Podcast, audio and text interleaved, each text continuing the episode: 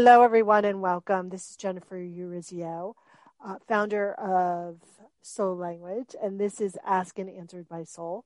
And I'm really dedicated to providing my listeners with tangible tools to embody their divinity, create a life based on freedom. This is Asked and Answered by Soul, where we focus on topics that will guide you to listening and utilizing your essential nature. And today I'm with Peggy Matheson. And we're talking about moving past self doubt. And what I really enjoy about Peggy is that she's created this amazing book based on poetry and some drawings that she's going to talk about today. And it seems to be a really healing journey in writing this book and writing these poems for herself and for others. So, welcome, Peggy. Hi. Thanks, Jennifer. I'm so happy to be here. I am so happy that you are too. And of course, I always start with the first question, which is what has your soul been sharing with you throughout your journey? That I'm good enough. Good share. It's a good share, right?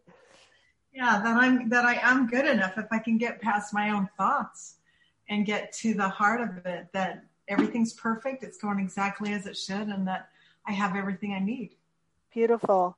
So how how are you moving past the th- thoughts? Do you use writing? But tell us a little bit more about that.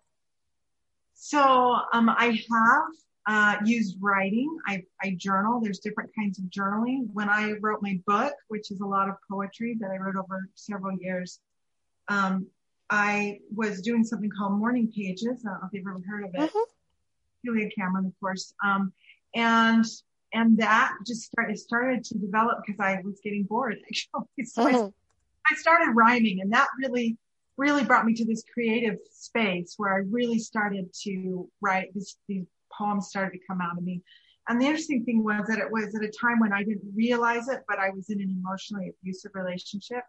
And this really, this tapping into my creative self really kept me connected to my power and to my truth during that difficult time and I didn't even realize that until retrospect, you know, after the thoughts. I mean, yeah, right. Because you're you're actually speaking your truth, right?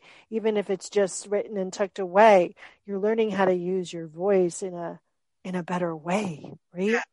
So, what is the biggest thing that your poem, your poems, and, and writing this book uh, has helped you understand about yourself?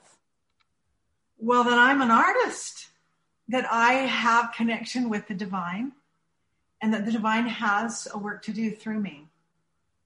Okay, and we I just want to pause everyone. Rewind that and listen to that again because that's true for everyone. So if you don't know it now, listen to what Peggy just said, rewind it and keep rewinding it and rewinding it until it sinks in. Amazing, Peggy. Yeah, that I um, that I'm a conduit and that God's or the divine is the water and I'm just the faucet. And he has a work to do through me. That the words and the the pictures and the both not only the, the pictures that the words create, but the pictures that I've created for the words, all of that come from him and that there's a reason I'm here and that I have something to offer and that, and I have seen that there's a lot of when, um, particularly with women, when they read my poetry, it's like, oh my gosh, that's so spot on. I've never been able to say it like that. So it gives gives women words that they can't they don't have for themselves. So anyway, it's just an amazing, just an incredible journey to be able to tap into the being the conduit for that voice, for the creativity.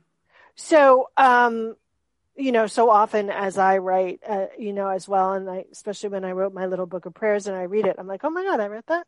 Do, yeah. you, do you have that similar uh, situation happen to you? Uh, yeah, yeah, yeah, I do. And sometimes when I'm down, I just read through my poetry and I'm going, okay, okay, we got this. We can do this. This is going to work. This is, yeah.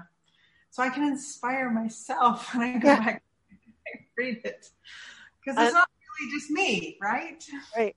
And I think that's what's truly important, like really sitting in that connection of divinity and seeing it on paper is pretty amazing. So, do you want to share one of uh, your poems with us? The, I want you to share the one that uh, you gravitate towards again and again and again.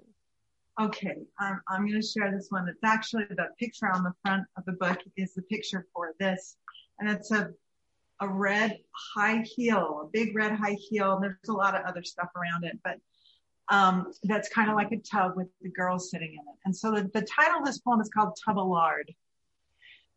Tuballard, that's not me, but I have a thickness sure as can be. It creeps on in and paints me fat, keeping me worried about all that. Then the thoughts come flooding too. They keep me from really seeing you, for I'm worried about me now, how I look. I know it's not the cover, but the book, yet I have a critic in my head that makes me feel so bad that I eat bread or stub my face at night when I'm sad. That old fart, she makes me so mad. So I worry and I fret and I work out and I sweat and the thickness starts to go and the critic starts to say, you're not so fat now. You're better than the rest.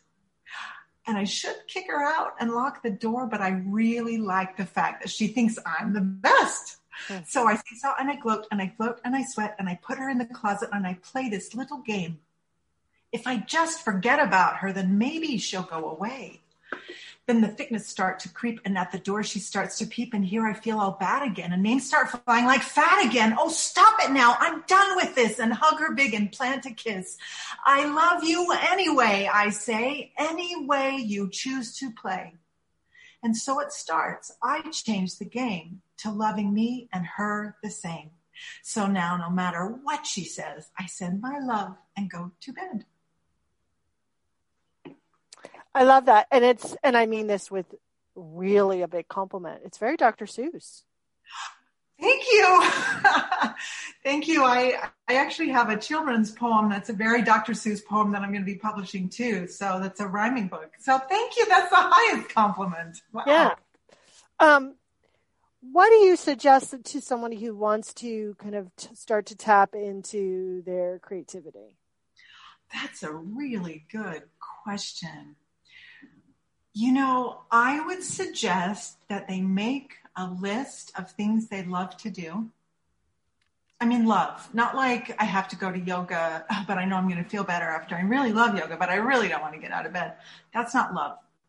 These are things we really want. And this is like an ice cream cone it's yummy in the beginning and yummy in the middle and yummy in the end. So I would make a list of things like that. And it could be just, it could be just going for a five minute walk. It could be eating raspberries. I mean, it could be something simple like that.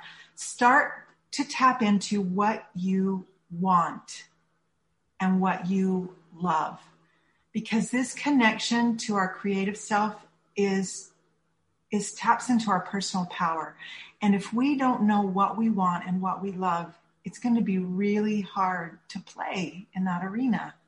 So that would be that's that's one thing that I think would be a great beginning.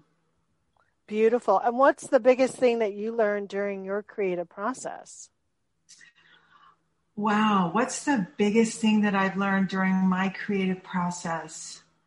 Um, oh, that's a good question. Uh, you know what? I have learned that I am now, please don't take this wrong. I've learned that I am more beautiful than I ever thought. Why would I take that wrong? I think that's a great thing to know. I I feel like, you know, I look back at this, I published this book and I look at that and I go, you know what? That is beauty to me. Beauty is holy. It's not just a physical appearance. And, you know, we're talking about creativity, we're talking about sacred ground and we're talking about connecting with the divine, whether it's, you know, bearing children on one hand, or whether it's creating a spreadsheet, something that we love. There's so much joy to be had, and I, I think that, that that there's so much power in that joy. And I guess that's part of what I feel like the beauty is, is that it's like this is I, I get to express myself in this way, and it's just the most. I'm just so incredibly grateful for it because I, I feel the beauty in my life and I feel beautiful when I look at this. You know, you know, if that does that is that making sense? Of course, yeah. No, I get that. I think, you know, I think those when we have those those transformations, when we when we're connected, when we have those creative inspirations, and when we look at them, we're just realizing our own divinity, and that's freaking beautiful and amazing. And worthwhile. And when we're not remembering that, we're just feeling disconnected. And that's when all the little voices come in and really get to do their dirty work. Right. And those voices, I mean, I, that's part of what I address in the book, just like that poem. There are others in there too. Those voices in our head are not who we are. And so as we start to build this understanding of who we are through our joy, through things we want to do, not just have to, but want to do, there's like this, um, it's like a snowball effect of this, of this positivity, positivity that can come into our life, even if what we're creating comes out of sadness or pain. I mean, there's some poems in this book that are very sad and some that are really painful. Um, but it, it's still the whole thing can create this, this incredible validation of life and of who we are. And that's extremely important. Yeah. So, how do they get your book? Um, you can go to peggymatheson.com and there's a link on there that says book or peggymatheson.com forward slash book. And you'll be able to click on that and get it right there. Beautiful. So, my last question is if you were a magnet on your higher powers refrigerator, what would your magnet say?